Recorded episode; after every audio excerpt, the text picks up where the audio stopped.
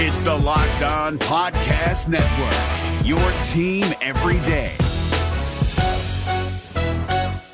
Kyle Crabbs here, host of Locked On NFL Scouting. Join Joe Marino and me every day as we provide position by position analysis of the upcoming NFL draft.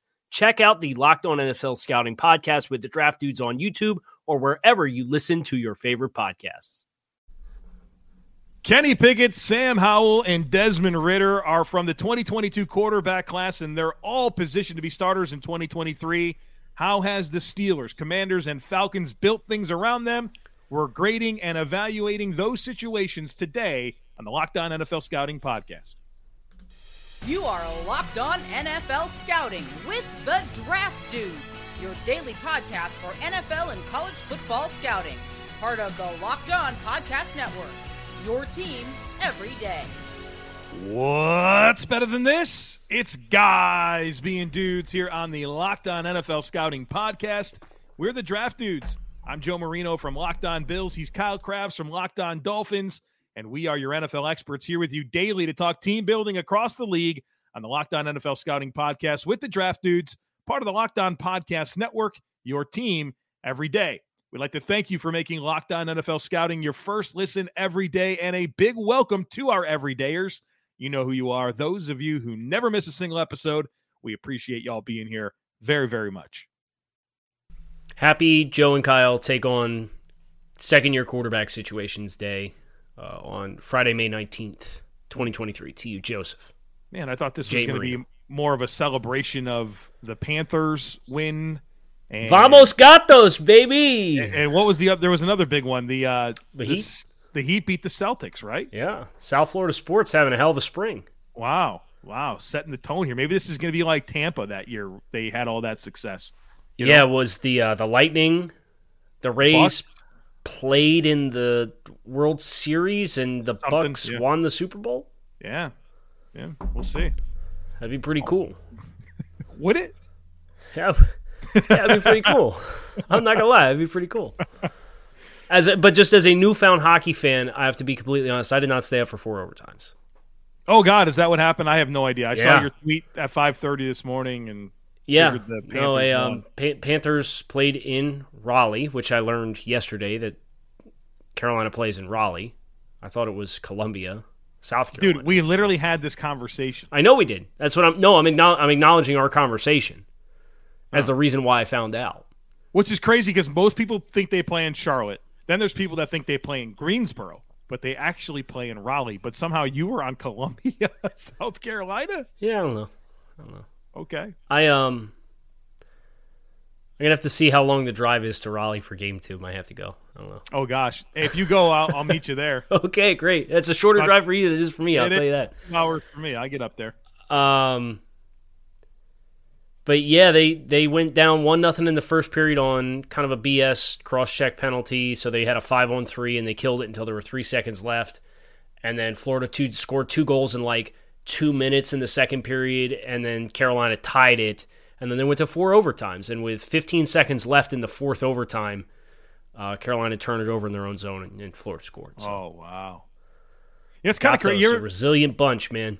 Hey, you got to you got to hand it to hockey, man. They're like, you commit a penalty, you got to play with less players. Right. That's crazy. Imagine jumping off sides. Got to go with got to go with ten. Right. Play with play with ten on this this down, guys. Sorry. like, wait, what? This is no longer the same game. yeah, a little little different, a uh, little different experience with with penalties, but um, we won't bore anyone with any more hockey talk. We'll get into these second year quarterbacks. Of, of course, we did the teams of the Pittsburgh Steelers, the Washington Commanders, and the Atlanta Falcons over the course of the last few days here on the show. And the objective is to grade out, in accordance to six different categories, each of these second year quarterbacks and their situation, aka how well did the team do to, to build around them, and then put that number of that grade across those six p- categories into historical context by looking back at the scores that Joe and I have given rookie quarterbacks in the past. Let's do it. Starting with Kenny Pickett, quarterback, Pittsburgh Steelers, Joe. Yep, so we got the categories coaching, quarterback room, run game, offensive line, pass catchers and defense. We'll start with coaching here with Kenny Pickett, Mike Tomlin, obviously pretty experienced NFL head coach. Matt Canada, the offensive coordinator, returning for a second season with Pickett. Uh, Mike Sullivan's the quarterbacks coach here. Uh, spent time in Tampa with Josh Freeman, also with the Giants and Eli Manning. Not like rookie version of Eli Manning, but kind of late stage Eli Manning was with the Broncos in 2018. It was actually out of coaching in 19 and 20. Came back, um, and then they also have. Uh, uh, I had a shout out David Corley, who's in his second season in the NFL, and uh, he's a William and Mary guy. Oh, I mean, if- okay. I was if you know- where we were going with that one. dude. McDermott and Tomlin are if there's a if there's a William and Mary guy that has a chance in the NFL, they're they're going to these teams. So we'll we'll, we'll stay stay tuned here on David Corley. So I gave this a four out of five. And the reason I gave it a four out of five is because I feel like Mike Tomlin gives you a certain floor. Mm-hmm. And if you were just grading on the head coach, Mike Tomlin would probably be a five. Like Tomlin's the coach that if he continues coaching into his mid 60s, he's a guy who has a legit chance to chase down like the wins record type of success is what he's had in his first 15 years or so as an NFL head coach. And he loves it, dude. And he, yeah, We see him every year at the Senior Bowl, man. And he is as engaged and enthusiastic on the field, just chopping it up. You know, He's not down there to slam beers. dude. Nothing like Mike Tomlin on the field at the Senior Bowl.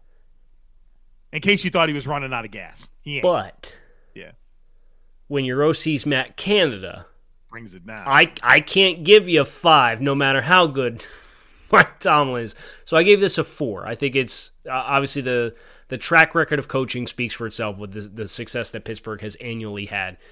Is it an ideal coaching staff for a young quarterback to maximize him?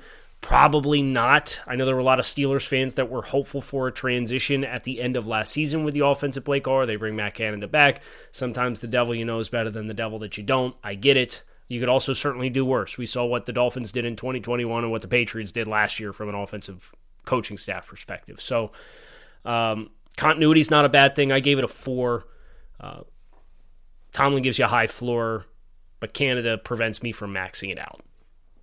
All right, I gave it a three and a half, and here's the logic behind my math. I, I too agree with you on Mike Tomlin. He sets the bar really, really high. So I, I put it Okay. at four and a, put it at four and a half, right, with Mike Tomlin only.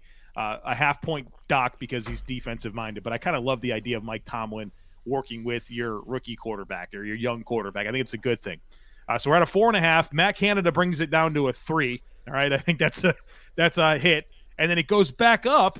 Courtesy Because you have a William and Mary guy on staff. no, well, Mike Sullivan, I think I like his I like his background as the quarterback coach, the assistant quarterback coach. Um, you know, the William and Mary guy can never go wrong there. That brings it back up to what I give it a f- uh, three and a half. Three and a half. Three and a half. Three and a Yeah. half. Now, case in point, just four is tied for the best of any of the coaches that I gave in the rookie class. I gave the coaching in Carolina a four. I gave the coaching in Indianapolis a three. I gave the coaching in Houston a two. And if you're wondering why I gave those numbers, that'd be a great excuse to go back to last Friday's episode and listen.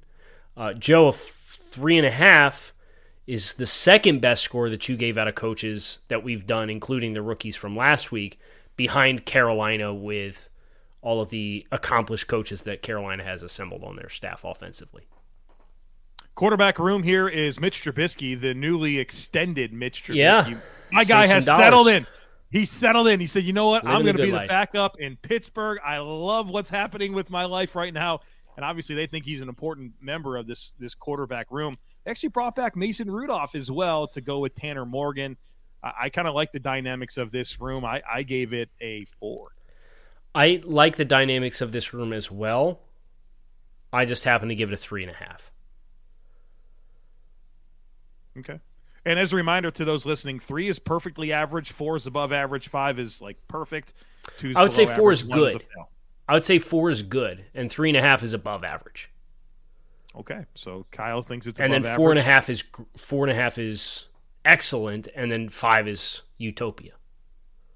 Well, I gave it a four because I think it's. So you think it's great?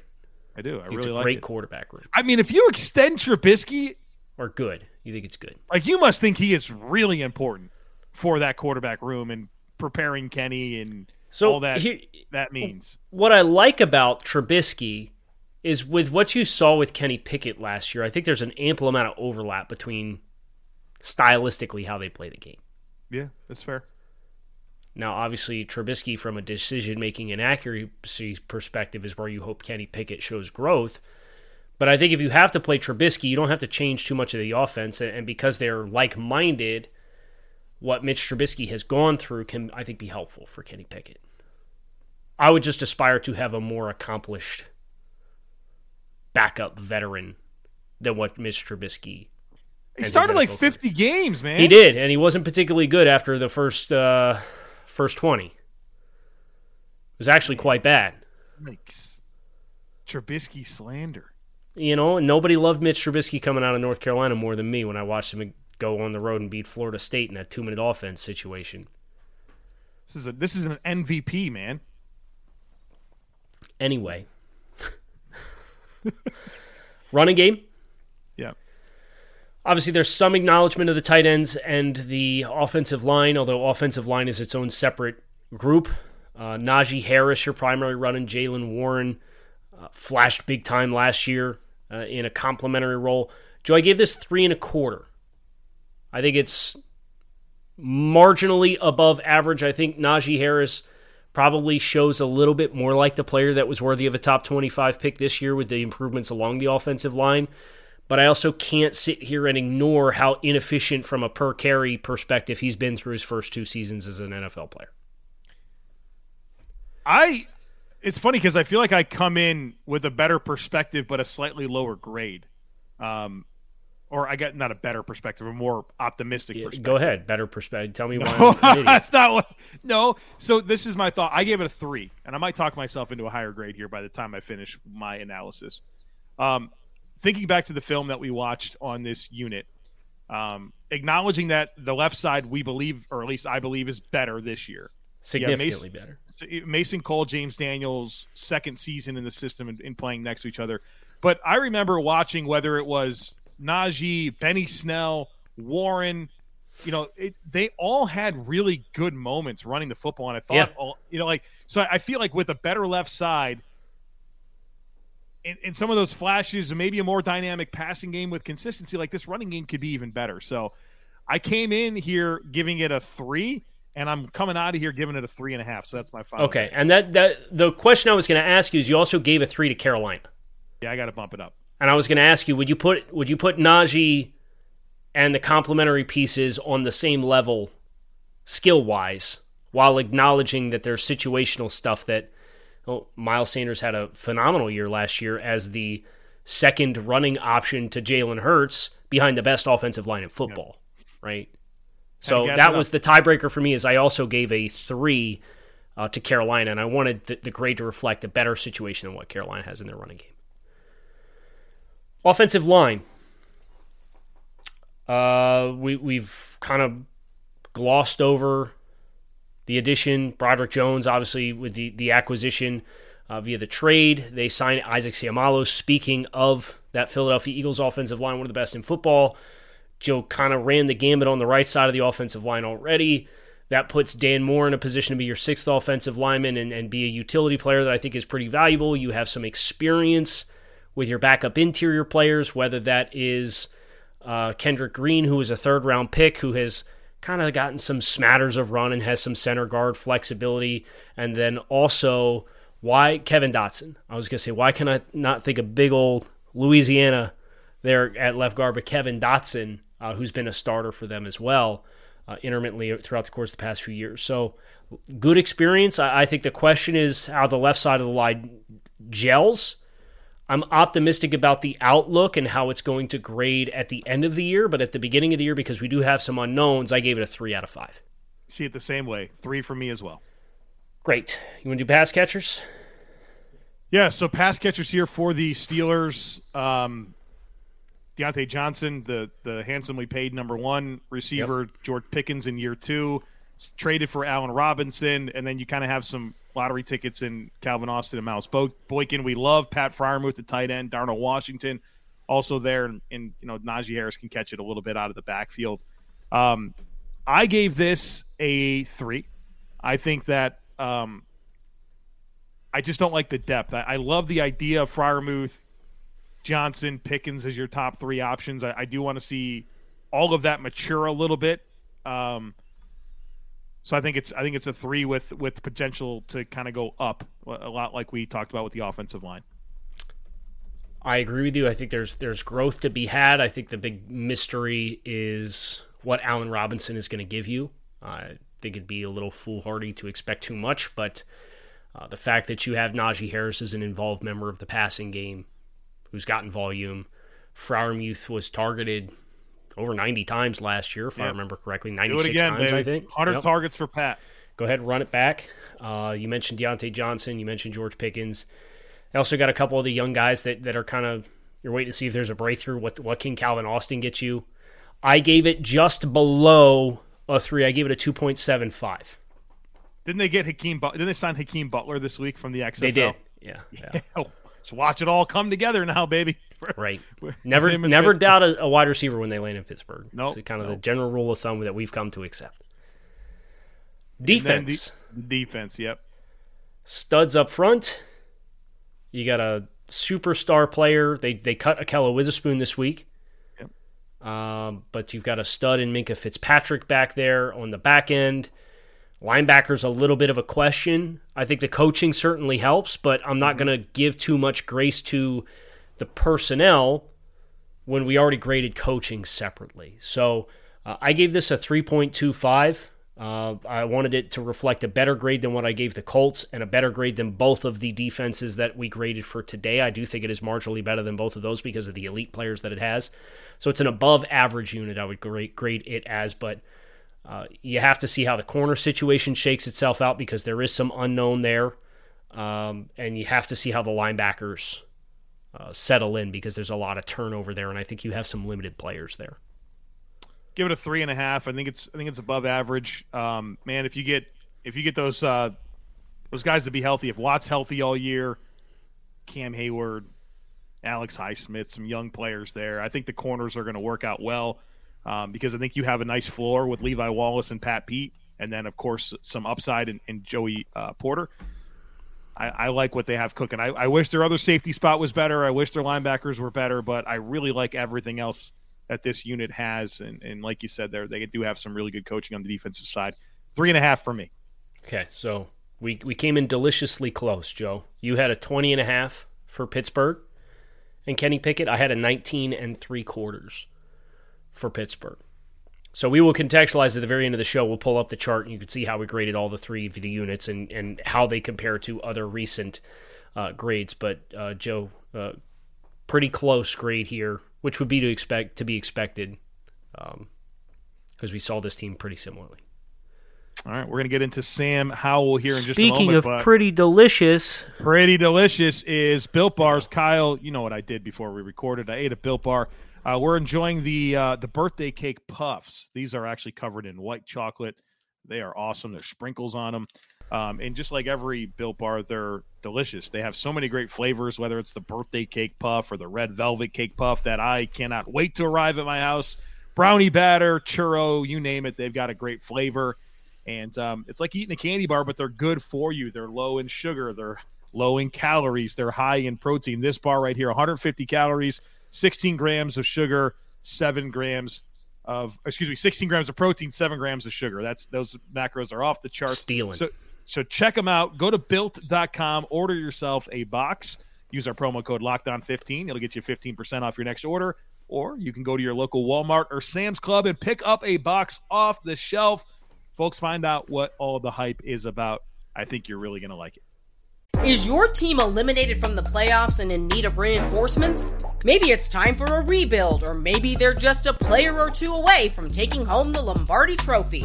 Either way, join Keith Sanchez and Damian Parson for Mock Draft Monday on the Locked On NFL Draft Podcast. They'll tell you which college football stars your team will be taking in the 2024 NFL Draft. Check out Mock Draft Monday on the Locked On NFL Draft Podcast part of the Locked On Podcast Network. Your team every day. Washington Commanders, our second team with Sam Howell.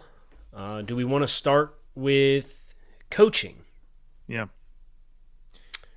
Ron Rivera, Eric Bieniemy. Bieniemy's the selling point here. Oh, he because their their quarterback coach is a complete wild card. He's a first year guy. Tavita Pritchard uh, was only ever at Stanford. He was there for, since like 2010, various jobs, working his way up, and now he's Sam Howell's quarterbacks coach.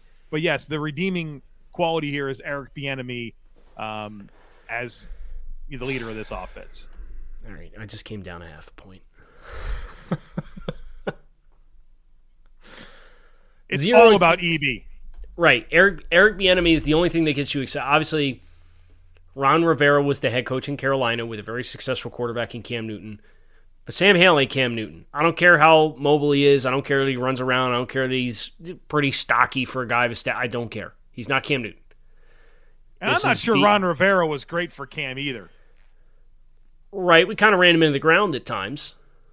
Right. In, just in spite of all those running backs that we had, and DeAngelo Williams and Jonathan Stewart, Jonathan Stewart, Mike thank you. Tolbert, Cameron Artis-Payne, and Cam still toting the guys. ball. Cam still toting the ball 200 times. Insane. But also just a weird mesh of personalities too. Like I don't think they ever loved each other. Yeah, I can see that. They So- benched, they benched him because he didn't wear a tie on the plane, man. Like, come on, dude. So for Bieniemy, I don't want to. I know we're. We, Don't get me going wanna drop? Do you want to drop the Ron No, Rivera no, stat? no. I've said it enough. It's getting worse every year. Okay. Um, the Bieniemy has the potential to really have this offense boom, but he's also he is a little bit of an unknown because he hasn't been the play caller beyond Andy Reid. There, there's a there's a person here that's redeeming on this staff. It's Ken Zampese, who early 2000s Rams, uh, early Carson Palmer Bengals. Like he's another player on this staff that or a coach on this staff that's worth mentioning here when it comes to offense. I gave an it a three. advisory role. I gave it a three. All right, I what did I give it? I got to go back. I gave it. A You three gave it a well. three. Eric Bieniemy, baby, let's go. We're banking on you being good, Eric. Because if you, if you're not, this is worse. This is significantly worse than a three. I'm going to tell you. man, imagine if it was Scott Turner again.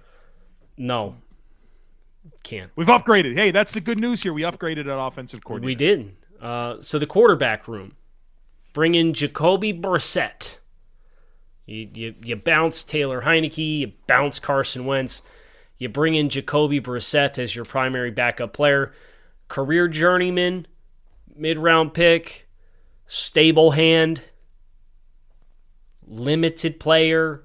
I certainly think Howell gives you more from an off structure perspective. So I think having that kind of veteran presence is valuable. I gave this a three and a half. I don't love it too much just because for the development of Sam Howell, if Sam Howell struggles in September, are you going to hear people in the media start asking for Jacoby Brissett to be the starter in October? Uh, there's no question. Yeah, which, think which in my mind is an element of having the right chemistry of a quarterback room that does make it a little volatile when you have such an unproven player. yeah, I mean, this is a fifth round pick, started one game, and I mean, there's not there's not that much there that moves the needle for me. I think I think there's a, a good chance you do get that moment where Sam Howell has some struggles, and it's like, well, Jacoby Brissett was kind of good for the Browns last year. Right. Let's put that guy in the For a lineup. team I think, that's, that's going to run the ball and had had a good wide receiver in Amari Cooper, and yeah, you'll hear it. If Sam doesn't and- play well right off the jump, you'll hear it, which Brissett, hurts which hurts this room in my mind. Right. So if you can if you can isolate it to Brissett being an asset for Sam Howell as great depth, okay, love it. But those dynamics could get dicey. Um, I gave it a three point two five because I do really like Jacoby Brissett. And I gave it a three and a half. All right. Next up is Run game. run game.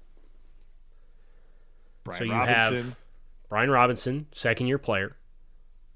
You have Antonio Gibson, mystery box extraordinary. You never know what you're going to get. Uh, you have a day three selection in Chris Rodriguez Jr., who I think, correct me if I'm wrong, Joe, second highest leading rusher in Kentucky Wildcats history. Is that that correct? behind is Benny Snell number one. I That dude had a bel- ton of I yards. believe so. Well, here we are, rabbit hole of Kentucky. No, I'll, I'll, back. I'm going to float around, produce this thing. You can talk about the The, the, running run- game in Washington. Yeah, you know what? I give it a two and a half here. I think this is a tick below average. There's question marks that I have about this offensive line at center, at right guard. Um, you know, I what what's the what what does Norwell and Leno look like on the left side? I, I I mean, it's fair question marks, and then a second year back in Brian Robinson that I'd like, but is still establishing himself in the NFL. And like, what else do we have? I mean, Gibson can catch the ball. Rodriguez can be a downhill, you know, between the tackles runner, but I think there's a, there's enough questions here for me to say, you know what, I don't think this is average. Uh, right now, I think it's fair to say it's a tick below, and I gave it a two and a half.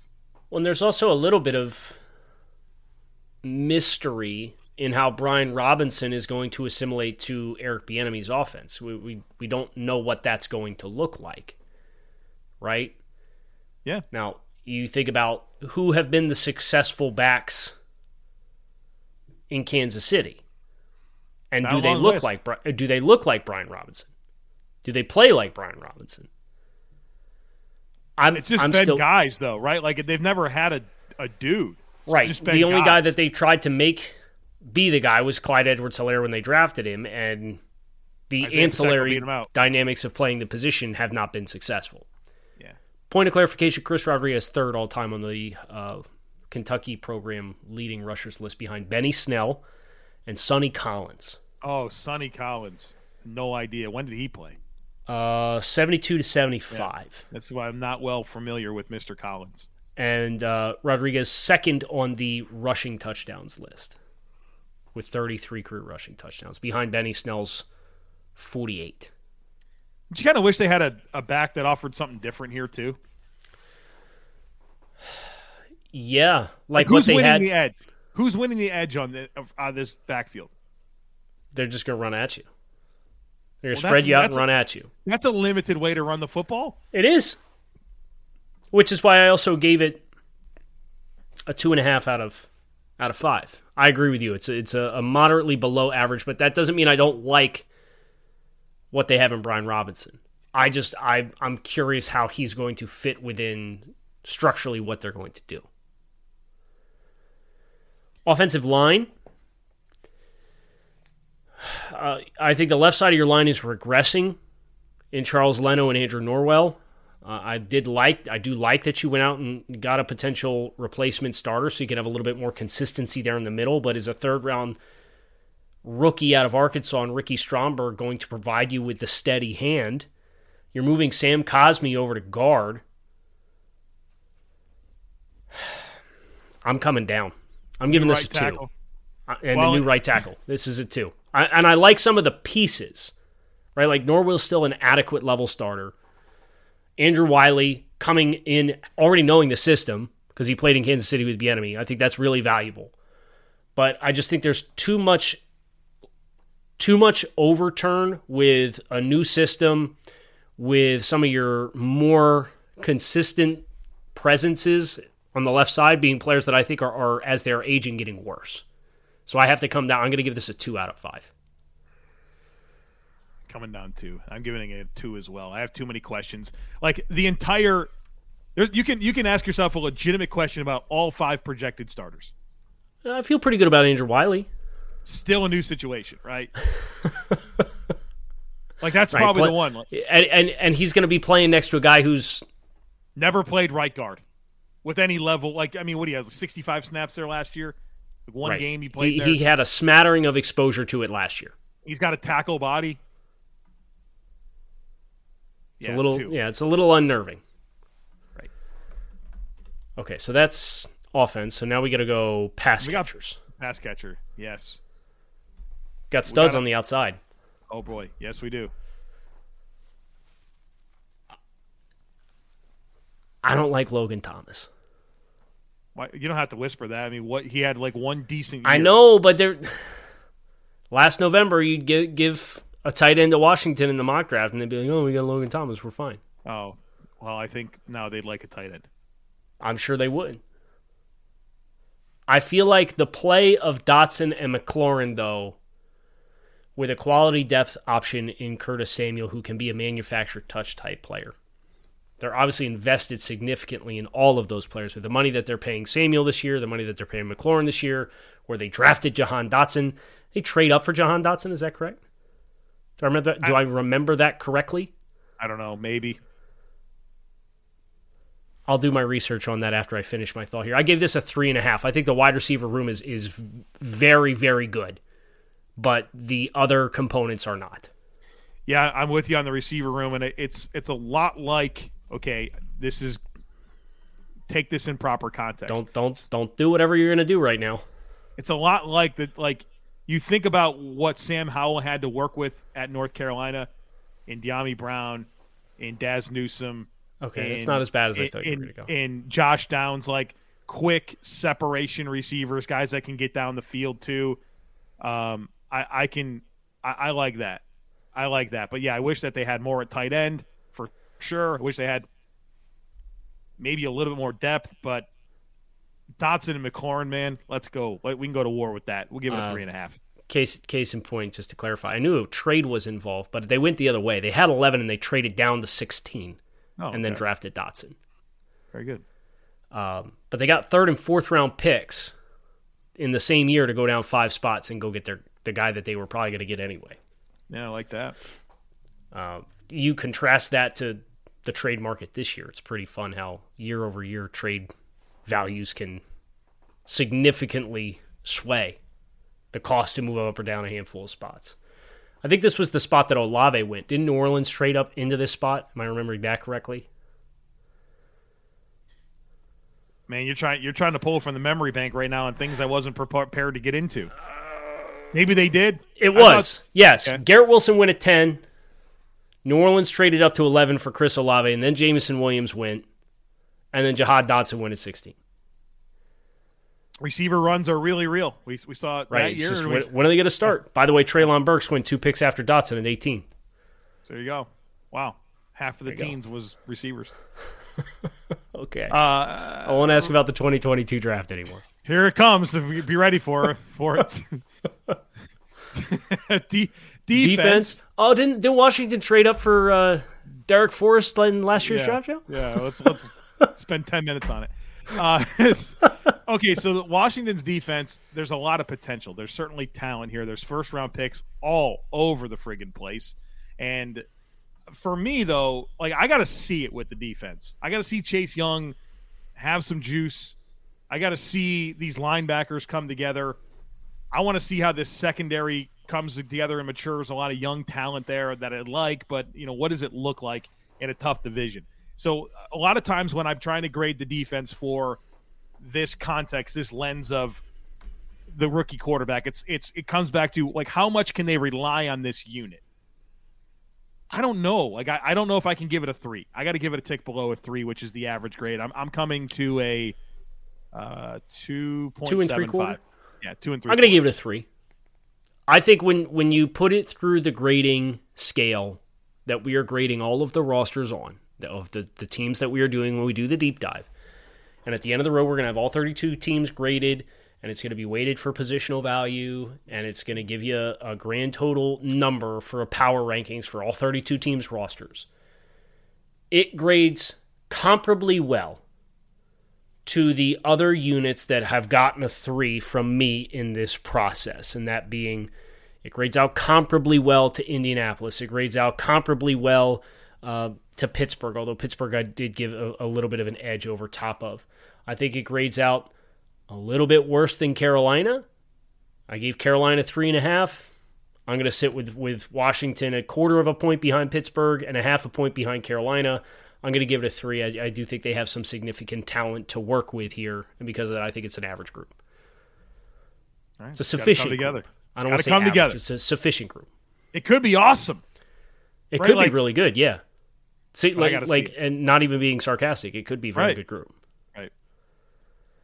All right, we continue this convert. Well, what do we? We have to talk about where we finished here. Uh, you gave you gave Washington a 17, 17. with Sam Howell. Uh, it's tied with C.J. Stroud for the lowest of the 2023 situations that we have looked at so far. And I gave Washington a 17 and a half, which is uh, just it, it's a point and a half in front of CJ Stroud's situation in Houston this year, which is the lowest grade that I have given. So we, we generally have both perceive Stroud's situation in Houston and Howell's situation in Washington as the least fortified of the situations that we have covered so far, and we've done five. Plus, now we have to do one more with Desmond Ridder. Coming up after a quick break. Is your team eliminated from the playoffs and in need of reinforcements? Maybe it's time for a rebuild, or maybe they're just a player or two away from taking home the Lombardi Trophy. Either way, join Keith Sanchez and Damian Parson for Mock Draft Monday on the Locked On NFL Draft Podcast. They'll tell you which college football stars your team will be taking in the 2024 NFL Draft. Check out Mock Draft Monday on the Locked On NFL Draft Podcast, part of the Locked On Podcast Network. Your team every day. Okay, Joe. Atlanta Falcons. Desmond Ridder started four games at the end of the year last year. Arthur Smith, offensive aficionado. I don't want to call mastermind, right? But wide zone mastermind maybe is probably the best way to put it. For their their run schemes are very very good. Of course, you'll you'll play action pass off of that. What else do you like about this group because of coaches? Because you are a little higher than I am. Um. Well, I really like Arthur Smith, and I like his ability to elevate quarterback play. Um, so I think that Desmond Ridder is in good hands with him, but also Dave Ragone uh, as as the other key member of this staff, uh, spent time with Trubisky, a lot of time with Trubisky in Chicago, and I think that probably sets him up well to influence here with uh, with Desmond Ridder. So I got to look at my grade. I don't know what I gave him. You gave um, a three. Yeah, I gave it a three. I mean, there's not a lot of depth here to their coaching staff of needle movers, but I really like the combination of Arthur Smith and Dave Ragone. So Here's where I got stuck with Arthur Smith. It's like Terron Armstead says the film's a film, right? Falcons have won seven games in each of the last two years. I'd argue they overachieved winning seven games based on their talent. Quarterback play has not been good in either of the last two seasons as well. Matt, Matt Ryan in, in 21 was okay. Matt, Matt Ryan threw for 4,500 yards, 26 touchdowns, and 11 interceptions in 2020, the year before. Right, but like he had nothing to work with. I think they overachieved winning seven games each the last two years. Like, is Arthur, Smith, if, if, is Arthur Smith on the hot seat? I think should, should Arthur be. Smith should Arthur Smith be on the hot seat? Absolutely. Okay, then then how are you? Regardless of whether or not they overachieved, how are you going to give this a glowing grade or or a good grade? If he's been here for two years, they've won the same amount of games. Quarterback play has not been good but that's your justification to give him the grade that you did is because he he elevates quarterback play. Well, we clearly saw him do that with Ryan Tannehill. I thought Matt Ryan maintained a level of play despite tough circumstances. And who was going to get good quarterback play out of Marcus Mariota? Nobody. But it's I, just what what have like, you? I, am viewing him a little bit more from a what have you done for me lately. You're looking at him from a, a perspective of the wins that the Atlanta Falcons have. I'm looking at this through this perspective of his impact on Desmond Ridder. I'm also looking at his track record of two years as an offensive coordinator in Tennessee and two years as the head coach of the Atlanta Falcons. If I'm going to hold him against the other situations that we are grading, if he is the centerpiece of the grading for Atlanta's coaching situation, I can't put him in the same bucket as what I gave Eric Bieniemy or what I gave Shane Steichen. I think the the work of those player of those other coaches as kind of the centerpiece of why I gave the grade that I did, or, or like I gave a four to Carolina with Frank Reich and Caldwell's on that staff. I think I think this coaching staff is a step below that. So I gave him a two and a half. I mean, I gave him a three, so it's not like I'm sitting here giving it a four or a five. I no, yeah, I'm not saying that you are. I'm just because if you give him a three, you're putting him in the same bucket as Bieniemy, you're giving them the same grade as what we're, we're giving the Colts staff. Mm-hmm. So I just uh, if if I looked at it in a volume, I could see where you got a three. But if I'm putting him in the same conversation of those other coaching staffs, I wouldn't put him in the same tier. I think we look at Arthur Smith a tick differently. We'll find out this year. We shall. Quarterback room.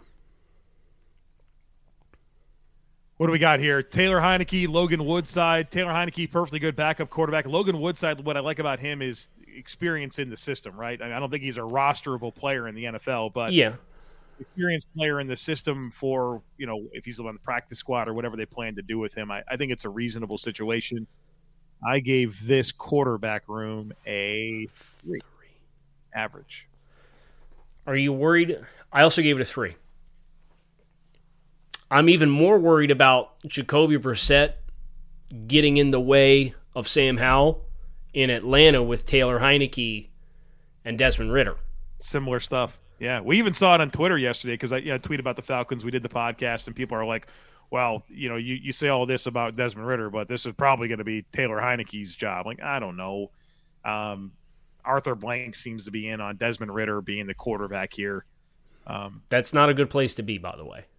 When the owners decided who the quarterback's going to be, that's yeah, that's, Um, that's not the kind of influence that I would want on it for a third round quarterback. If So I if what- I'm paying Taylor Heinicke up to eight million dollars a year to be on my roster, and the other guy is a third year pick who looked the way that Desmond Ridder looked, and he looked fine, but you could tell the training wheels were on the offense. The best dude's going to play. And I think that's a potential roadblock for Desmond Ridder, especially if he doesn't play well early, assuming he is the starter when they kick things off. Well, and, and if Arthur Smith's truly in a make or break year, he's he can't sit there and hope Desmond Ridder can figure it out, right? Right. Especially with how open the South is this year. There's a good chance that we see Heinicke and Brissett starting games this year I by would, choice. I would agree. Yeah. And while that experience is good for the support of the young quarterback, it, it does take away from the grade that you give it. Right, right. All right. So what we? We're both at a three here. Yes. Okay. Get excited about this run game, though. Right. Go ahead. Uh, so we'll we'll get the offensive line in just a minute, but Cordarrelle Patterson, kind of multi-tool weapon to go with a young player in Tyler Allgeier, who's a big-bodied, physical runner, probably a little bit more effective downhill. But then you got Bijan Robinson and his explosiveness in, in all phases of, of running the football. On top of that, this is a four for me, and if Bijan's what we think he is, I think this could be even higher than that. Let me ask you a question. Yeah. You're in a fantasy football draft. You own the number nine pick. It's a one year league. Bijan. You draft you drafting Bijan at nine to see a first round fantasy pick. Yes. yes. Is he really? Yes.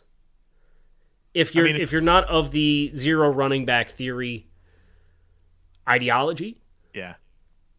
And he's number you- one if, like, if you want- dynasty, right? Well, maybe some so. people would like these quarterbacks, but I don't know. yeah, I know Richardson's got a lot of buzz, but I'd pick Bijan if I had it. I would don't. I, would pick more 12. of a, a sure thing. Yeah. And they don't get much more sure thing than Bijan Robinson in this system. Yeah, it's a stable of backs. It's it's the offensive line. This run game they will be able to lean on. I gave it a four. Yep. Uh, the offensive line, however, uh, I gave it four and a half, two. Really excited about Matthew Bergeron stepping in at left guard, but you've got quality starters or better, in my eyes, left tackle, right tackle, and right guard. And you have a left guard potential rookie that I really liked, and then you have a couple of uh, a second and third year player in Hennessy and Dalman competing for center. That the floor feels pretty high. They've both had starting experience. Uh, they are very, very, very good scheme fits. I think this is complementary skill sets mixed with the ideology of how you want to run the ball and what you want to be offensively. And this is married very, very well. And, and case in point, know, Matthews has been a staple for a long time. Kaleb McGary was a first round pick. Chris Lindstrom was a first round pick. Matthew Bergeron was just drafted in the early second round before pick 40, I believe, if my, my memory serves me correctly. And then in the last two years, they've drafted Dalman and Hennessy uh, in the first few rounds as well, the, the third and fourth rounds, respectively. So they've invested a lot in the last four years or so in this offensive line, and it's paying dividends. And I understand some of that came before Arthur Smith, but he really pulled the best out of Kaleb McGary last year, and, and this grades as one of the better offensive lines in football in my eyes. So you give it a four and a half. I give it a four two five. I see it very very similarly. Um, I love Bergeron. I had a first round grade on him. Um, and I think like even if he's not ready to go, it's nice knowing you have Hennessy. to step in and, and play. Um, Yeah. But yeah, four two five for me. Okay. Pass catchers? Yeah, it's just kind of a tough conversation because like I, I love what London and Pitts can be. Um, I don't think they have much depth, right? I think they they kind of need Mack Hollins and Scotty Miller to like be meaningful. Um, Jonnu Smith, I think, will be productive or more productive than he was in New England, kind of reuniting with Arthur Smith. But I don't know that there's a lot of depth. And for like as much as I love Drake London, he's a second year player that's still kind of maturing in the league. Kyle Pitts um, didn't have the production last year, you know, like, and there's there's reasons for that coming off of an injury as well. There's there's upside here. There's questions here, and so for Yeah. that, I, I had to give it a two and a half. There's a lot of to be determines Yeah, with some of the, the bigger names, and, and they don't have depth. So I think the Arthur Smith run game giveth, and the Arthur Smith run game taketh away. And the Arthur Smith run game giveth is y'all are really, really equipped to run the football and put your quarterback in a lot of low stress situations. And you got eight out of a pos eight and a half out of a possible ten points for running the ball on offensive line for me. But that means I'm also going to give you two and a half in the pass catchers, just because the, the depth is not there. The talent at the top is there, but we got to see more from Drake London. Kyle Pitts has to bounce back and be healthy. it's not a team that can get behind in games, right? Right. Like like that's that's Right. going to be an important dynamic. Is Don't don't panic if you're down two scores in the second quarter. But if you got 20 minutes left in the football game and you need to go the length of the field twice, that's It's not tough. going to be a situation that's going to work well for you. it's tough. Defensively, I gave this a three.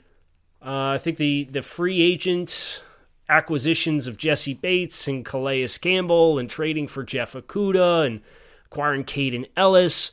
Really excited about how all this works together. I do think it is a little bit of a chemistry experiment early on, and because you have so many new faces, uh, I'm a little worried about what the performance will look like early on. But I like the talent, I like the vision, I like how you finally put stuff around Grady Jarrett. Think AJ Terrell is going to bounce back this year and be the player that we expected him to be uh, coming into 2022, which was not quite to the standard that he previously set. So I give this a three, but I, I think by end of this year, this could score higher for Atlanta. Yeah, I think the arrow's up here. I, I want to see it all come together. That's kind of my question here. Um, so I give it a two seven five, very close to average. But look, just the way I see it right now, there's a lot of new pieces working together. It can be really, really good, um, but I still kind of want to see it. So two seven five for me. So let's do the grades. I'll pull this up for everybody, and everybody can see how these graded out. Uh, Joe, we both had Pittsburgh one out of this trio. Uh, you gave it a 20 and a half. I gave it a 19 and three quarters. We both had Atlanta at a 19 and a half. And then you had Washington at a 17. I had Washington at a 17 and a half. If you look at that through the lens of all of the grades that we have given, oh man, I'm going to have to reframe just a little bit, Joe. That's my cue to start talking. Yeah, that's your cue to start Yeah. talking because I got to make sure everybody can see the full sheet. Well, I'll remind everyone of, of There it is. Kyle's uh, Kyle's monologue last week about the correlation of our uh, grades here to wins and losses, as uh, evidenced on the great uh, machine testing that you were able to pull off. uh, chat chat GPT. I call it chat G, GTP, but it's chat GPT. That's football. That's that's GT counter. It's it, when you right, say G, it's it's ingrained in my head. Yeah. Um, so I, I do have it reframed. So thank you. Yes, if you don't like it, just please bear in mind that there is a strong correlation across several scientific tests of significance with data sets that are designed for large data samples and smaller data samples between wins and the grade of the situation that we have given. Now, obviously, we have a lot more. We're up to 17 situations that we have graded, Joe. And you can see in yellow, uh, the ones that are lightly yellow are the 2023 grades that we have given out. So, Joe, Bryce Young 2023 remains the third best situation that you have graded across two years. Kenny Pickett, which we did today, is the fifth best situation that you have graded across the last two years. I like that. That's good news for them. If you're a Panthers fan or a Steelers fan, you like hearing that. Correct. And Howell and Stroud are tied for you for the worst out of this year's group, but we have seen much worse situations, case in point by the 2021 Zach Wilson grade that you gave out and the Justin Fields 2022 grade that you gave out. Correct. I, I you know, I'm just this is not about what you just said, but I, I'm looking at Kenny Pickett and seeing him go from a 16 that I gave him in 2022 to a 20 and a half in 2023. That's what's really kind of fun is being able to measure how they've improved these situations year over year, and that really pops for well, me. And I have I have Kenny pick it up a quarter of a point. So I I had him at a 19 and a half last year. So your starting point was much higher. My starting point was higher, but I do have him as a better situation as well. Yeah. I think it'll be really fun to see how um, how that Pittsburgh team does that. That AFC North is going to be highly competitive, but I think that's the thing that stands out. Joe is we, we've had some pretty extreme polls. Mac Jones 2021 was a 23 and a half for me and a 24 and a half for you. Trey Lance 2021 was a 23 for me and a 24 for you. And then we already mentioned the 2021 Zach Wilson, 2022 Justin Fields is. Everything feels like it's, especially for me and, my tiering, middle of the pack. There's not like head and shoulders good situations to this point in time. Now, we're going to do some situations in the next couple of, or like next week, where we're going to look at Trevor Lawrence 2023, Trey Lance 2023. Well, I guess not Trey Lance, maybe Trey Lance. Justin Fields in another year, Mac Jones in another year, and see how they shake out. And I think that the third data point will those be fun. But I think my favorite stat here, Joe, as we get ready to wrap up the show, is we've done 17 separate situations, and you and I, our average grade is separated by 0.02. Big week next week to see where we uh, if there's any separation there. How about this one also? Mac Jones I had as a 24 and a half in 2021, went 10 and 7 as a starter. 2022, I had him down to a 19, so a pretty steep drop, right? That's five and a half points. Draft dudes do math, if I'm correct there. Yeah, you goes, nailed it. Goes down to six and eight in his second season after a 10 and 7 playoff appearance. Something to this, man. I have a feeling we're going to see uh, Trevor Lawrence up there quite a bit this time around. But that's for next week. So you're going to have to make sure you hit subscribe. Keep it locked in right here on Locked on NFL Scouting. Joe apparently dipped out early, so I'm going to go ahead and wrap this up. Uh, Kyle Crabbs, Joe Marino, appreciate the everydayers who are locked in on a daily basis. Hope that you'll hit subscribe. Hope you enjoy your weekend. Come on back and see us again next week. Enjoy the weekend. Peace. Hey, Prime members, you can listen to this Locked On podcast ad free on Amazon Music. Download the Amazon Music app today. Is your team eliminated from the playoffs and in need of reinforcements? Maybe it's time for a rebuild, or maybe they're just a player or two away from taking home the Lombardi Trophy. Either way, join Keith Sanchez and Damian Parson for Mock Draft Monday on the Locked On NFL Draft Podcast. They'll tell you which college football stars your team will be taking in the 2024 NFL Draft. Check out Mock Draft Monday on the Locked On NFL Draft Podcast, part of the Locked On Podcast Network. Your team every day.